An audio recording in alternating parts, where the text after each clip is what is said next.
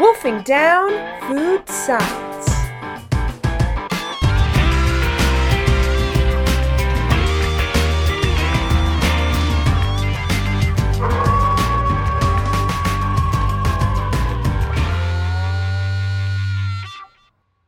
Welcome back, everyone, to our second season of Wolfing Down Food Science.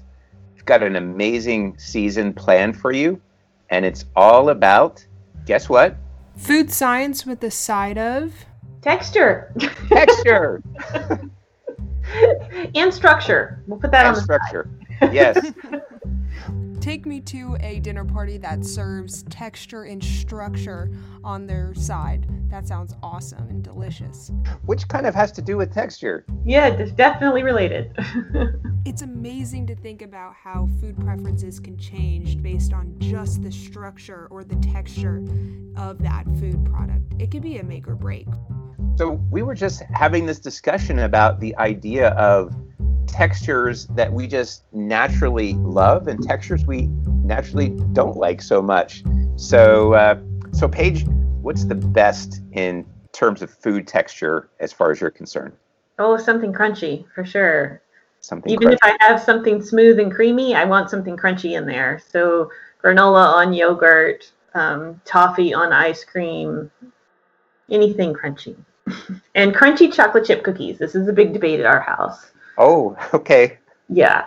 Not not those. I like to say that my husband likes them um, rare. Barely cooked, still cold in the middle.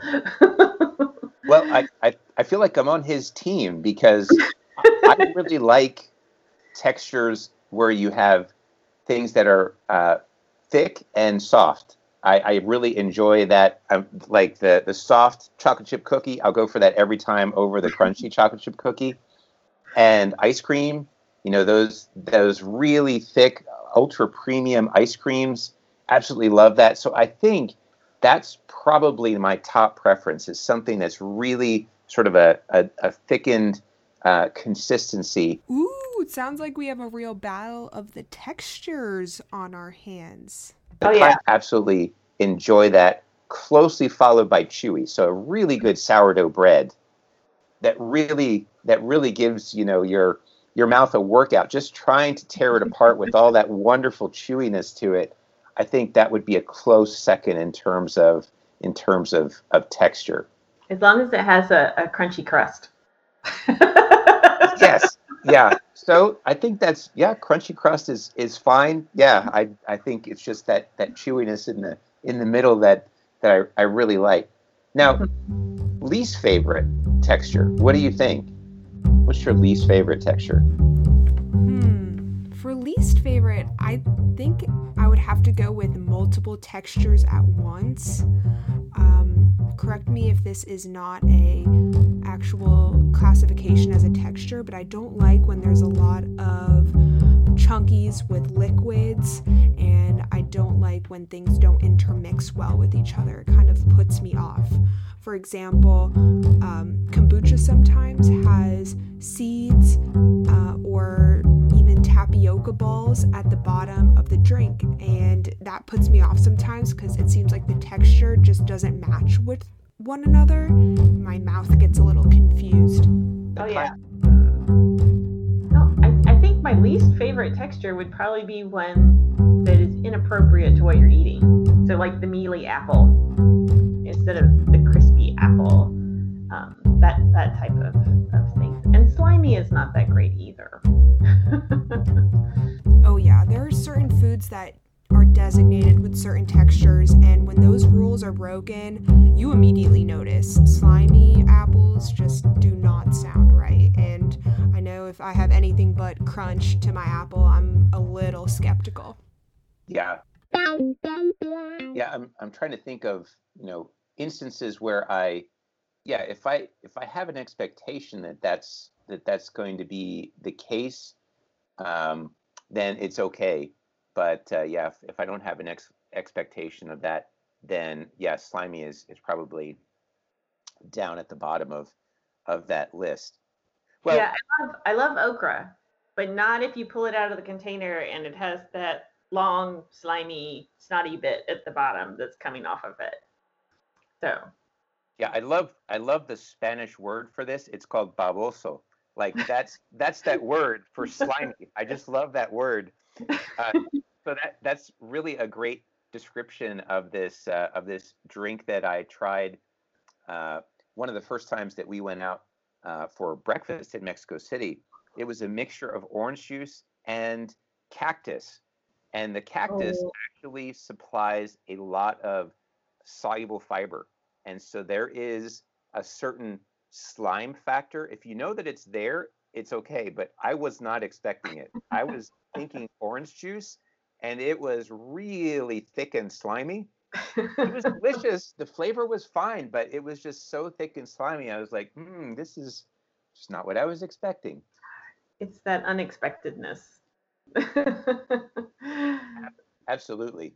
Well, I guess the other the other thing I, I also found out in terms of unexpected uh, texture was uh, what I refer to as some of the, the dangerous foods that I ran into with um, with uh, just introduction to uh, Argentinian cuisine. So I did not realize that in some cases empanadas uh, they contain olives, and those olives still have pits in them.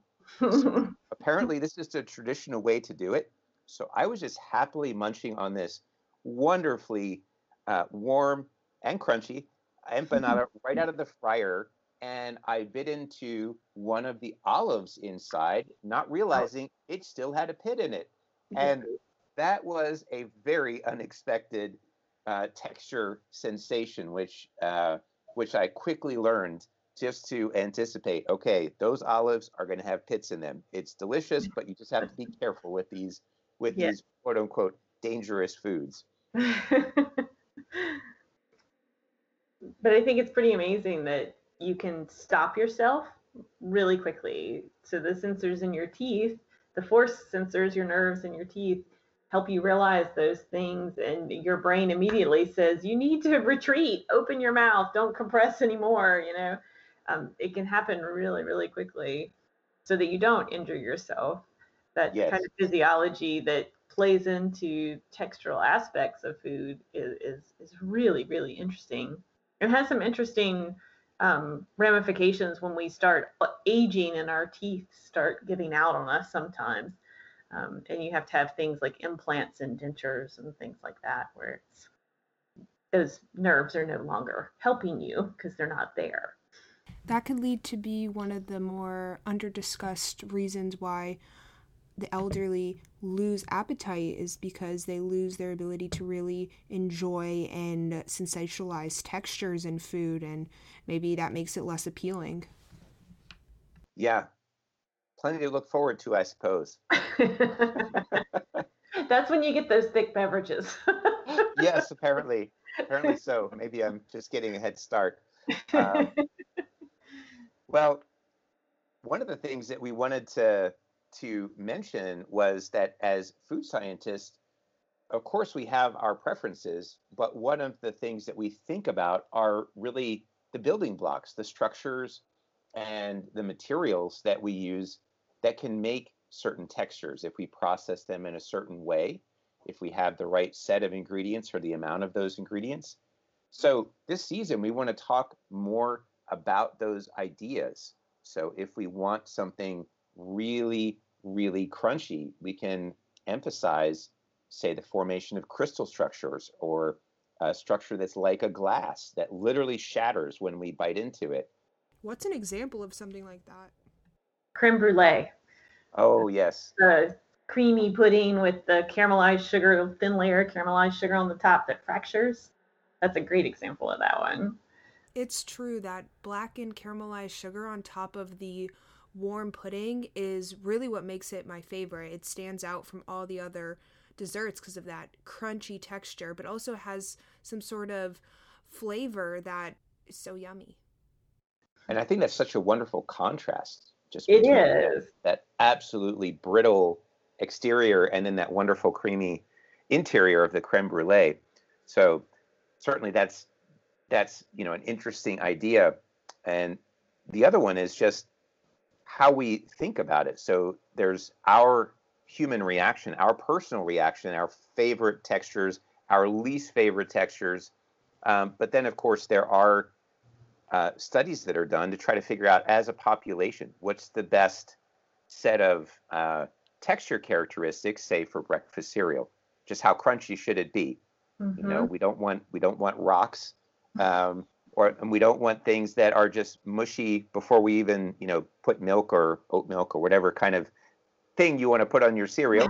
Uh, so we, we don't want that either. So just getting the right texture is so is so important. And so part of this is sensory, and the other part is really engineering, which is I think pretty cool. The science of rheology, where really we could we could be doing some of the tests, some of the same tests we might do on, say, the structure of concrete in a building or steel girders or what have you, different types of building blocks, we could apply some of those some of those types of techniques to food and ask these questions.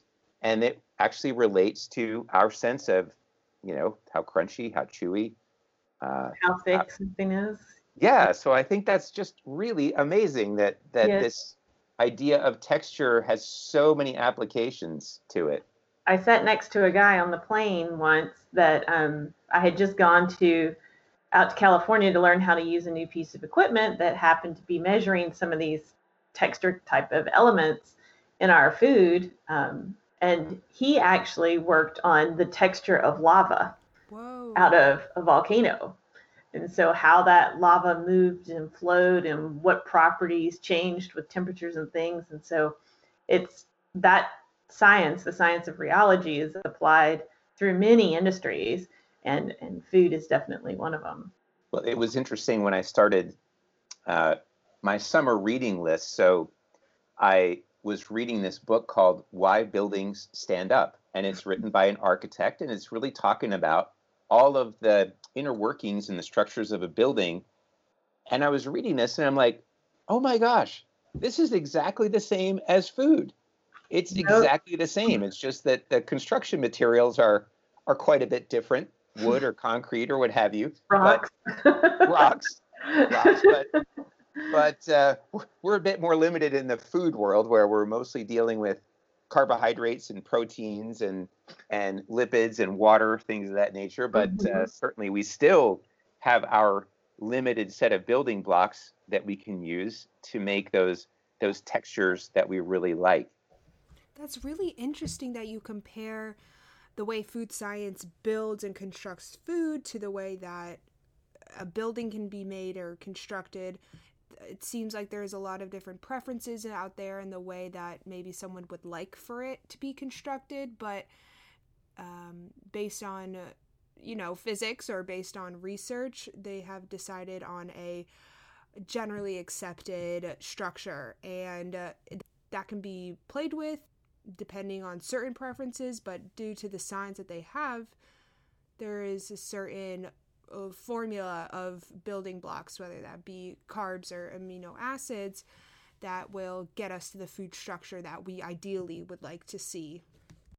Yep, you can get all kinds of different textures from systems where you have big chunks and particles of things like tomato sauce into things like cheese where you have an overriding three-dimensional network of sorts there and then different particles suspended within it, like the fat in cheese, and that impacts it a lot. If you've ever um, if you've ever eaten low fat or reduced fat cheese, you'll know that the texture is very different and the melting characteristics are very different. So having those macromolecules in the right place in the right ratios and interacting with each other correctly is, is very important to the structure of the food as well as the texture yes, I realize there's a time and place for all of these things, but low fat cheese, light, light beer, um, just just uh, just materials that that I think should be very rich and very uh,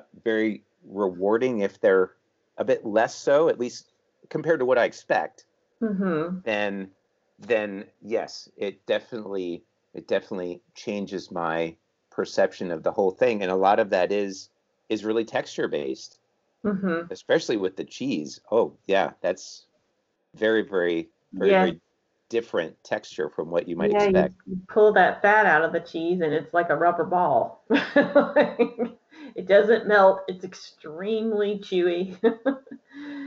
so. Oh man. Also, when you take the gluten out of the bread, something happens in there to the structure that just makes it fall to pieces. Um, a sandwich is very hard to eat as a gluten free person because it just crumbles before your eyes before you even bite into it, essentially. Um, so there is something happening with the structure of gluten free bread that is still much needed to be progressed on. I, am they are getting much better at it as research goes uh, deeper into the gluten free world, but yeah, the substitution there is really noticeable. It makes a big, big difference.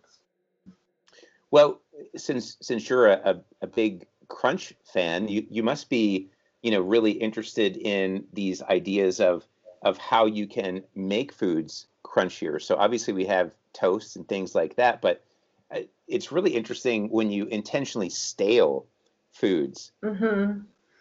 So that so when you try to make those foods get crunchier, of course, tortillas that have that have kind of overnighted, that have survived, uh, survived the the last dinner of the day, are often uh, shredded and then turned into chilaquiles, which is a wonderful breakfast uh, where you would have those wonderful fried shredded tortillas, and they're they're really nicely crunchy, along with some kind of meat and sauce and cheese on top.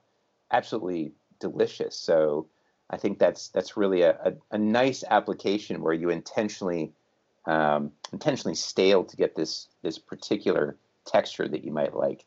Yeah, there's there's definitely lots of ways to go about it. There's there's actually been research done that shows that if you get that um, textural complexity where you have crunchy things or chewy things or things that are palatable where you don't really need your teeth, if you have all of that together, then it's more satiating, so you feel fuller later um, than if it's just one dimensional.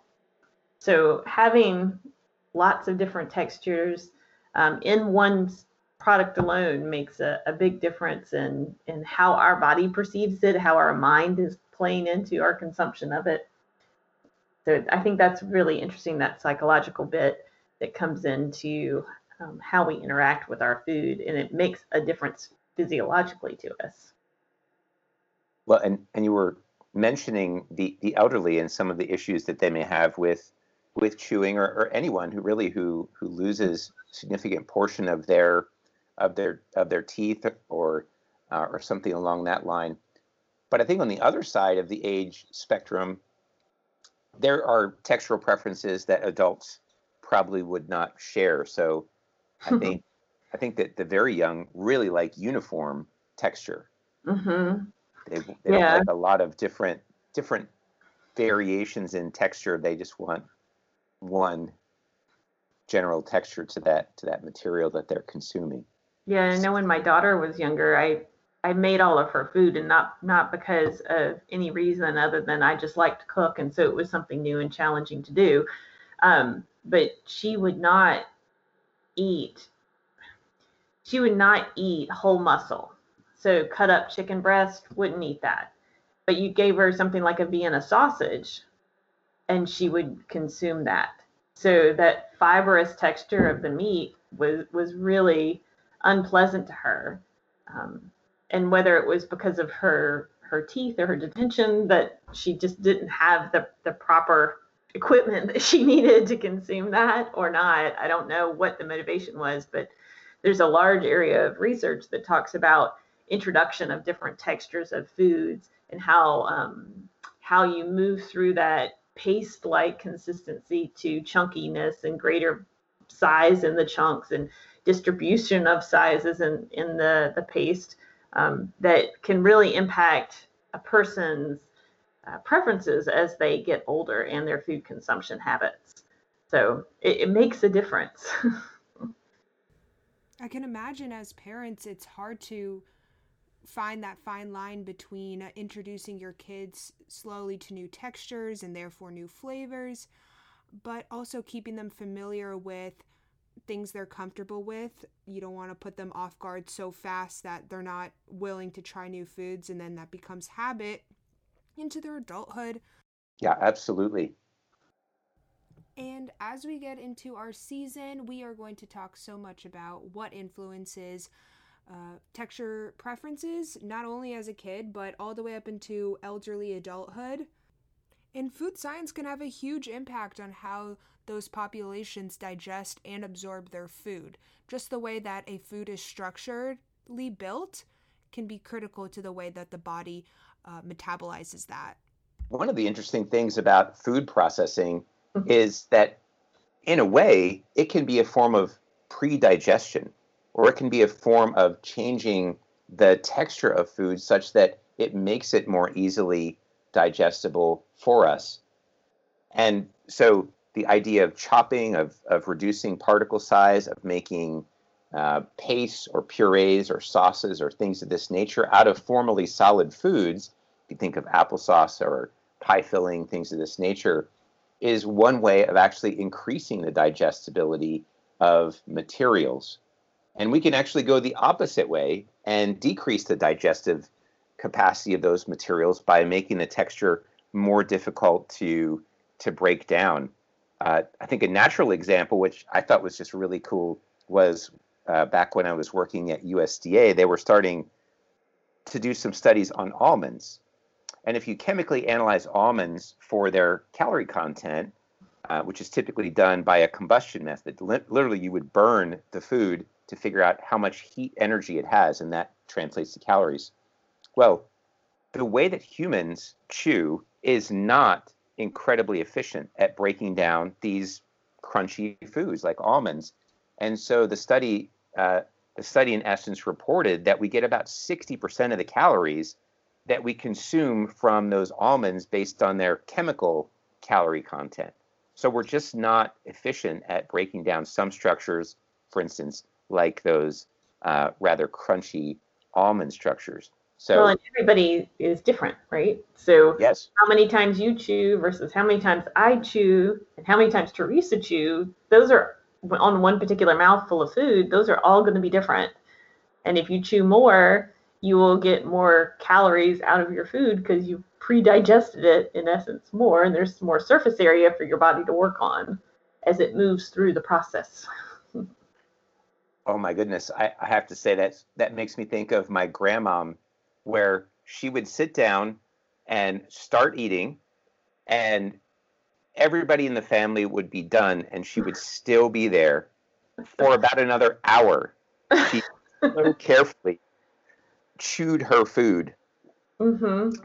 literally a plate of food would take at least twice as much time for her to eat as it would everyone else so just a incredibly careful chewer and a couple of my aunts apparently have the same characteristic. They do take not quite as much time as my grandma did, but they do take quite a bit of time. It's just interesting to see, as you indicated, like how much time some take to consume and others just, uh, how should we say, wolf down their food, just literally yes. as fast as possible, um, which I think would probably describe my teenagers. Yeah.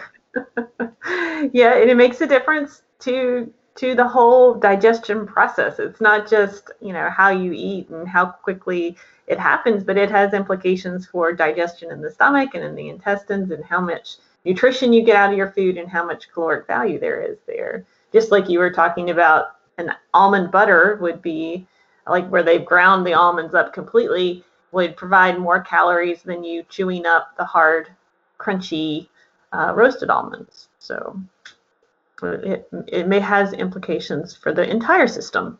Everyone's got their preference for one reason or another, it sounds like. Yes, absolutely. And in that case, I would absolutely go for the almonds, although I would take peanut butter over roasted peanuts, but I would take whole roasted almonds over almond butter.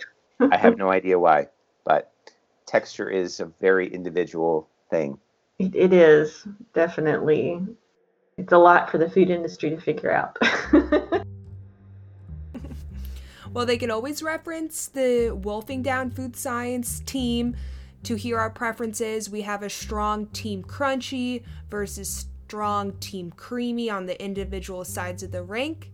And I'm sure throughout the season, we're going to hear a lot more about those preferences as we dive into some of the great topics that we have in store for this season.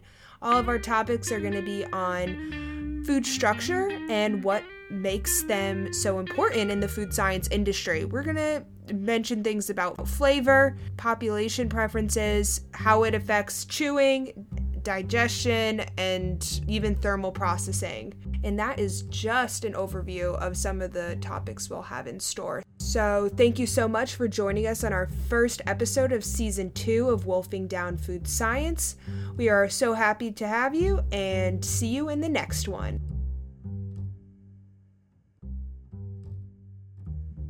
If you'd like to find out more about our podcast, Wolfing Down Food Science, please check us out at NCSU's Food Bioprocessing and Nutrition Science website, where you can find our show notes, reference links, and more. You can find out more about NC State, our department, and FS201, the amazing course that has brought us all together, on our website as well.